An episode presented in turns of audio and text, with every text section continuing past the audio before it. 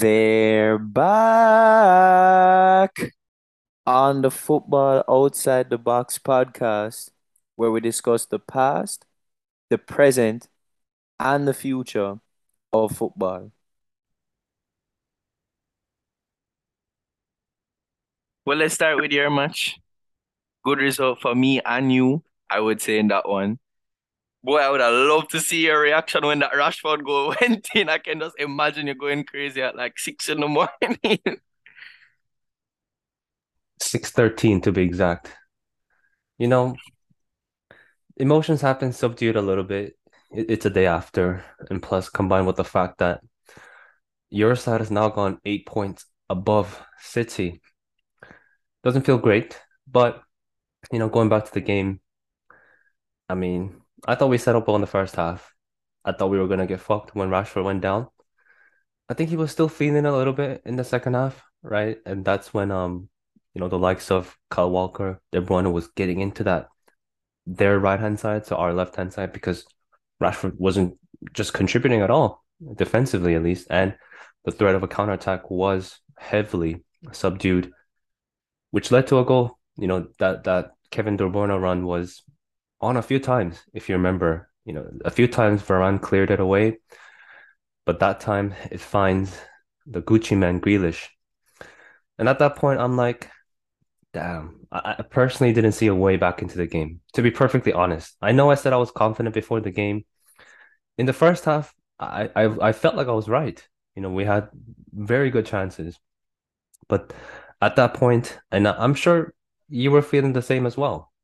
I mean, you probably didn't see us coming back and winning this game 2 1, right? Nah, yeah, I definitely didn't. I mean, when, you know, as the first half was going on, and, you know, just like we predicted, Man United chances after break, I still felt like City were controlling the game as we would have expected. But yeah, when, as you said, when that first goal went in from Grealish, I was like, God damn, I just needed one favor from you guys, yo, one favor from Rashford. And eventually he came up with the goods. And I saw like the the Bruno goal, the offside shot where that was concerned. I saw it at first and I was thinking, all right, he didn't touch it, so he's not involved. But then you pointed out the fact that he was still standing in front of Akanji. So would you argue that that was potentially a a miss a miss call from the ref? Yeah, I mean, I mean, it's obviously benefited my team. I mean, that's that's where the game turned pretty much. But I mean, I looked at the law, the letter of the law itself, and I guess by the letter of the law, it's not offside because, I mean, first of all, he doesn't touch the ball, but there are ways for him to be called offside even if he's not touching the ball. And there's, I think there are four criteria. The biggest thing in this case was if the player is close enough to be interfering with the play.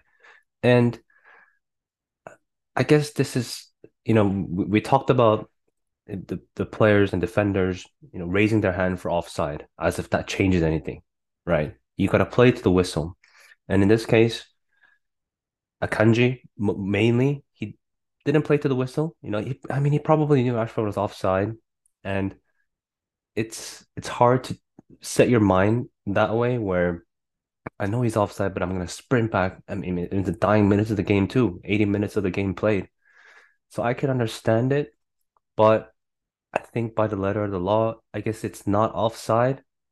But to me personally, I mean, Rashford is impacting the play. I mean, he's he's dumbing the ball. He's doing almost like a fake shot. You know, just because he doesn't touch the ball doesn't mean he's not offside. Even if he's not interfering, he's impacting and changing the body positioning of you know not only the defenders but Ederson was way out of the goal. Wow, that's that's very admirable of you to to admit that on your end still. But after this win, where does this leave you guys? Title chase? A, a second half of the season. Title charge is on. Nine points off, you know. That's a lot well, head to head, we can bring that down to six points. And if City do us a favor, then you know, I know I'm not getting. I'm I'm just I'm half joking. or I should say 95% joking when I say title charge is on. We're nowhere near consistent enough to the point where, you know, we'll, we'll actually be able to challenge the top team. But I mean, to, to get to get to this point after the start that we had, I gave us no chance really after the Brentford game. I mean, 4-0. Not that 4-0 looks looks flattering, kind of. I mean, Brentford ain't ain't a, ain't a ain't a hard sorry. Brentford ain't that easy of a place to go to. Um, but yeah, I mean, I, I feel good. I, I still don't know if we finish in the top four still. I I mean, I hope Rashford is fit for, for Arsenal because, you know, without Rashford, we're not we're not winning that game again, you know. So yeah, crucial part really in both goals. As you said, thanks to the offside. But let's switch things up switch things up here a bit and talk about Theo's side. By the way, today is Theo's birthday, so big up Theo on the birthday. Everybody has to wish him a happy birthday in the comments, you see me? but nah, this, this kind of sucks still, because it would have been interesting to get Theo's take on this one. 3 nil slapping. That's why he didn't want to come on today. yeah, he, he he faked his own birthday to not be able to talk about Liverpool. Jeez on peace. I mean, is there a way back for this side this season? I mean, I, I didn't watch his interview after the game, but as we see in a lot of teams, this can be a blessing in disguise. They're defensively. I I, I saw a report they're not going to sign a center back because they believe Van Dijk should be back in February. I mean, okay, I guess, but I mean, if this is not the time for panic signing, I, I don't know what is. And they have the time to. They still have two weeks plus to get some players in. They just cannot run with this anymore. You know, the high lines are still there when the midfield is just getting overrun. Defensively, they're shaky. Matip, he's he was he was great alongside Van Dijk, you know, and Konate as well. But without Van Dijk, I, I think they're shaky they're just probably no they don't strike me as a leader those two center halves they're individually decent i mean konate is very physical he's a physical beast but defensively we saw that that danny welbeck goal. I know they're 2-0 down but you should not be conceding a goal from a throw-in at that. And do we even mention the midfield? I mean henderson just can't get to the ball anymore. Like is it his age? I mean, perhaps he's over 30, but is it his just his age or is it the players being abused, right? I mean, Liverpool were one of the most unchanged sides, even though they were playing 50 plus games every season over the past three, four years. And I think it's just taking a toll on the players now. You know, Fabinho has had no competition whatsoever. Fabinho's been poor. There's also some talks about him faking his age. I mean, you look at his face. Does he look like whatever his age is? He's claiming his age to be. You know, he, there's there's apparently there's some document saying he's a lot older than he actually is on paper. Hey, that's just rumors, right? But yeah, I I I mean, this is why we gave them no chance to make it into the top four. So looking at things now from a Brighton perspective, they are looking amazing. And what is it with them though now? Because they've, you know, they've let big players go, Ben White, Cucurella. They've gone and they've still performed. Neal Maupay. Now it looks like Trossard has a, a bit of a fallout with the manager. There's rumors of him now leaving. He doesn't want to sign a contract extension. And without him, they still look good. I, I would love to get like a deeper dive on their just how their club is run and a deeper analysis. What do you think is going on? Like every player that comes out of there is good and and it's not even like they're they're they're just performing now for other teams now. It's like Cucurella goes to Chelsea and is not performing as well. Graham Potter goes to Chelsea, is not performing as well. Bissouma goes to Tottenham, not performing as well. What is it with the Brighton squad or the jersey that is just making them play like fucking amazing? Yeah, I mean, they're great. I don't, I'm not gonna say I'm an expert on uh, Brighton and how they're operated, but you can clearly tell that they're very well run, right? They they bring in unknown players, and I mean that's easier to do at a side like Brighton compared to any of the top six clubs, just because I mean these players are not gonna get a chance to really get a run of games at a top club, whereas Brighton can do that. But they're not just finding unknown players; they're uh, finding hidden gems. You know, Mac Allister came from Boca Juniors when I mean nobody knew he was he was Argentinian. That that's how low profile, you know, players that we're talking about. Caicedo, he was being linked with us, but he went to Brighton. Uh, Mitoma came out of nowhere from Japan. So when you have a proper system, proper operating uh, structure, organization, I mean, this is what you're seeing now. And the manager, De Zerbi, I think that's his name, or that's how you say his name. Wow, this guy's added an extra dimension to Brighton's game because Brighton not finished for their lives. And now they're scoring three, four for fun, even against the top sides. And No, that's without, crazy. yeah, I mean that's without Trossard today as well.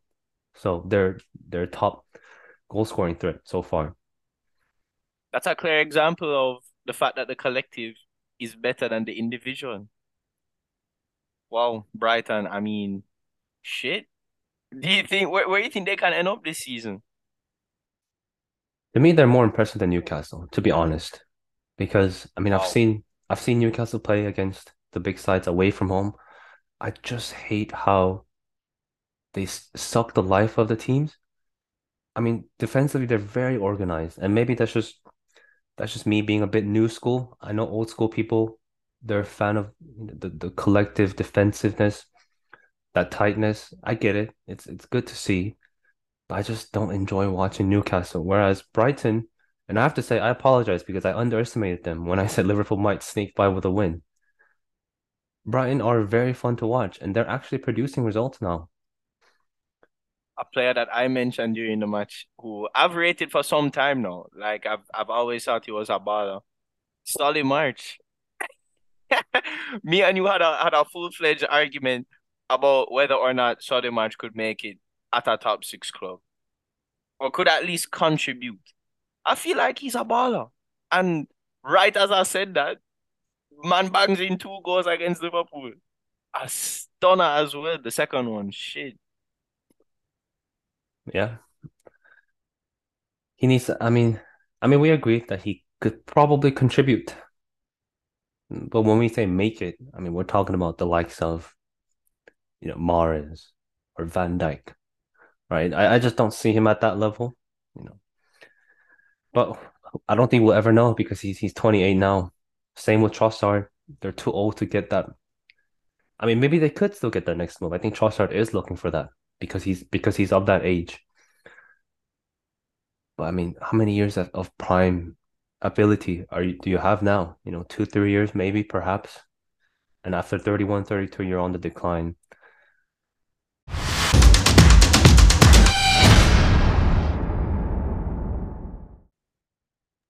So looking at Chelsea versus Crystal Palace now. Chelsea finally get a win. Graham Potter gets his first win finally in the Premier League. Wow. And Crystal Palace, apparently, I mean, they were they were pressing. Like they were creating some chances. Yeah, I think I mean this was a very boring match, very dull. Could have gone either way. But being that it's at home for Chelsea, it was always going to be a Chelsea win. 1 nil. I mean, they'll take that at this stage of the season. You know, wins are hard to come by or have been very hard to come by for Chelsea. And they're taking that 100%. Now, this is crazy that I heard during the, the broadcast. They've signed more players ever since the new owner came in than they've scored in the league. They've Yeah, that's scored embarrassing. yeah, they've scored 22 goals in the league so far. And I think they played 19 games. That's I mean, that's pretty much one goal a game.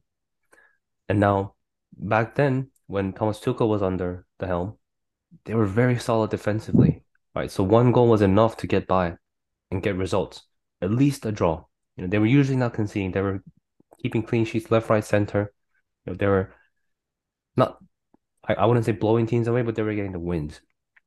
Now they add another attacker to this team, Mykhailo Mudrik. He's not a striker that I think Chelsea fans are hoping for. And I have not watched any of these games because he's coming for a ridiculous fee from what is it, the Ukrainian league? Shakhtar, yeah. Yeah, that's just mind-boggling. And, I, and he was very heavily linked with Arsenal, right? And I mean, he, he could turn out great, right?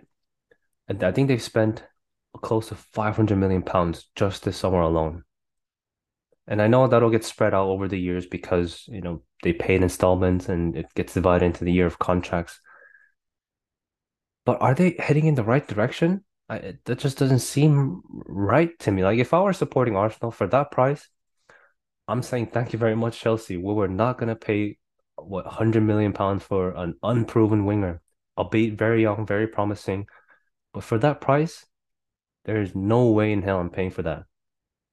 Right, and that's exactly what happened, right? And this is exactly what Chelsea have been doing for years, just going out, splashing the cash. And it seems like no, their transfer targets are pretty much just copy and paste Arsenal. It's like whatever Arsenal do, just follow their shit because Arsenal have been amazing as far as scouting has gone recently. And it's something that I used to criticize them for a lot. And finally, we've turned that around to that point where I can actually trust what they're doing. But Yeah, Chelsea, I don't, I don't, I don't think that that's the, the right move. They're in a rebuilding phase, and I think they will eventually overcome this. I don't know how long it's going to be for, though. I do think they're on the decline. But Chelsea are the type of team that in in past has always just been such a like an erratic type of team. Like they're just up one day and then they're really down another day. Like they went from champions to 10, back up to again in into like a top four. It's it's crazy. And you could easily see that happening again for them next season. It, that could easily happen. My my prediction is that they're on the decline. I, I wouldn't go that far, to be honest. I mean, unless they get relegated this season, who knows? Um, but yeah, you're right. Their highs are very high. You know, win the league, win the Champions League, but their lows are also very low. You know, under Mourinho and Hiddink, they finished 10th, uh, when Leicester won the league. And it it's looking like it might be a repeat of that this season. I just don't see a way out for Chelsea right now. I mean, their squad is has is comprised of very good players who can be very good. But I just do they do they all gel together? Do they all play and fit their styles and the system? To be honest, I, I don't know. And I, I was quite impressed with the new center back. I, I, I mean, to nobody's surprise, they went out and signed another center back. He was very good in the air, better on the ball than a Koulibaly. I think, I mean, I'll be concerned about Koulibaly if I were a Chelsea fan. And if I were Koulibaly myself, I'll be very concerned about my my place in the lineup because Koulibaly has not been impressive. I know it's only one game, but Badiashile, I, I was impressed with him. Uh, crucial winning the header in the dying minutes as well. But yeah, I just it just seems very confusing the way they're headed right now. Right. Well, a team in the right direction, Arsenal. Well, that's it, guys. We're gonna end the show right here. Bro, bro, just admit greatness when you see it, bro. Holy shit. Bro, I will admit as a big fuck up by Lloris for the first goal, but Odegaard, he is proving his worth with the end product. It's something I've been asking from him. And he's finally pulling through with that to send Arsenal eight points clear. What, what, what you have to say about this now? I know you're gonna come with some form of excuse as to why Arsenal won, some fuck up that Tottenham did that caused Arsenal to win. Uh, I mean, when I said Tottenham will win, maybe that was just a bit of hopium. I should have known that they had no chance of winning this game. I mean, really, from the get-go, I mean, Arsenal were on the front foot, just pinned Tottenham back. I thought when I first saw the lineup, I mean, Højbjerg came back and they started Pape Sarr, who's very young, inexperienced, unproven. And sometimes these things work out great, right? In a, in a big derby, you put in a youngster, and we've seen a lot of times, or should, maybe not a lot of times, but we've seen a few times where these players almost instantly become uh, like a cult hero. But this was just not it. I mean, even a team in form like United going up against City, who probably aren't in the best form, even they adjusted their tactics and their setup and their formation to have four. I mean, I, I know Bruno was out wide and they switched a lot, but essentially that's that's four central midfielders in the midfield to not lose that battle in the midfield against City. I just don't get what Conte was thinking when he came out with that lineup. There is no, I mean, just look at look at the numbers. You know, Partey, Xhaka, Odegaard. That's three on two. No, don't even talk about the quality. Just just look at the quantity itself. We don't even need to go into the details of, of what who occupies which possession, and you know the passes and such. Every single time there was one person free. I, I, so many times Partey was able to just so free, be able to break the line so easily. And when they get to the final stages, Odegaard, I know in the beginning he, he didn't really find the space, but throughout the game or throughout the first half, he was finding those spaces and just that is very naive of Conte. And even if they went with a three man midfield, I, I don't know if Tottenham have a, a chance in this game, really. So yeah, I mean, Lloris has has a mistake in him per season. Came today, um, but I don't. I mean, I don't want to take too much away from Arsenal. They had a perfect game. You know, killed the game off in the first half. In the second half, almost just managed the game. I mean, I don't think anybody broke sweat really in the second half. Well, that's the thing, right? Because I don't really so much know about the personnel issue as much in terms of making a decision before the match. It's a lot of hindsight, right? I mean, as you said, Tottenham have not been in the best of form. They kind of had to shake things up, especially against a team that is absolutely flying at the moment. And I think it was a tactical match in this one. I think that's what decided it. Arsenal just were, had numbers in areas of the field that it just kept outnumbering Tottenham, and it just caused them havoc. And I think Arsenal were clinical in the moments that that mattered. But it's not like those were the only two chances for Arsenal. I mean, Partey, yo, if that went in, bro, when that yo, when he slapped that volley, I was like, wow, bro. I had I, I could not contain myself, bro.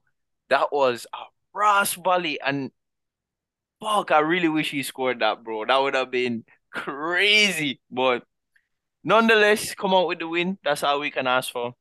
But speaking of Partey, I felt like he started slow, to be honest. He would look kind of shaky, but he always made up for it. And it one of the fuck ups that almost happened, he recovered quickly, got back the ball, sprung Saka in, and that was the goal. Yeah, exactly.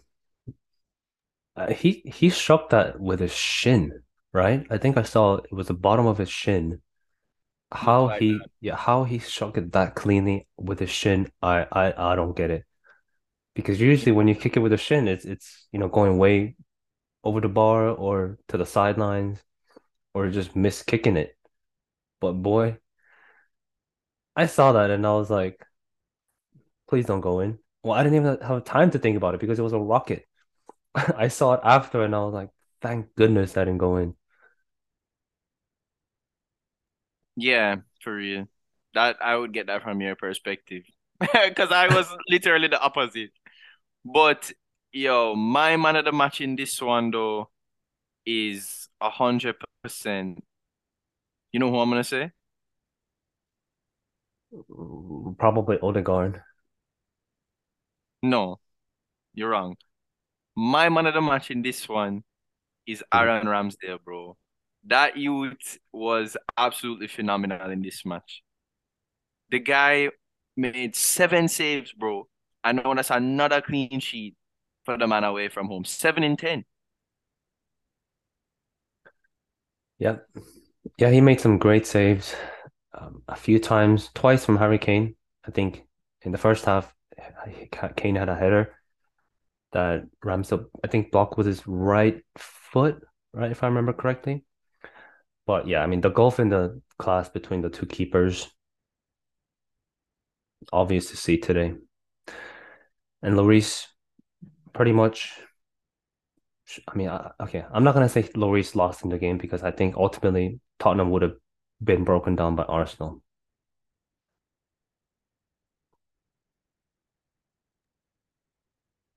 So can we do it? Can we win the league now? Eight points clear. I should be asking you. You know I can't, you know I'm not gonna answer, bro. You're not you're not gonna get me. I can't jinx this shit, bro. Well, the viewers are listening. The viewers are waiting. The listeners are waiting for your response. They're Yeah, well, they can eagerly wait till May, anticipating. bro. They can wait till May when it's actually decided. But that's it. Cutting it right here. Done.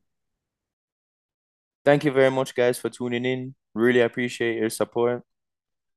Make sure to subscribe on whatever platform you're listening on Apple Music, Spotify. Hit the subscribe button. Make sure to download the episode and share it with a friend. One of your friends that like football, put it in our football group chat. And don't forget to turn on those notifications so you guys don't miss any episodes and you stay up to date. And as well, the link to our Facebook page is in the description and the bio. So go get clicking, join our discussion, like our page, and share our page. Let's get some good football discussion going and let's get the chat on. Thank you very much. Thank you for tuning in as always, and peace out.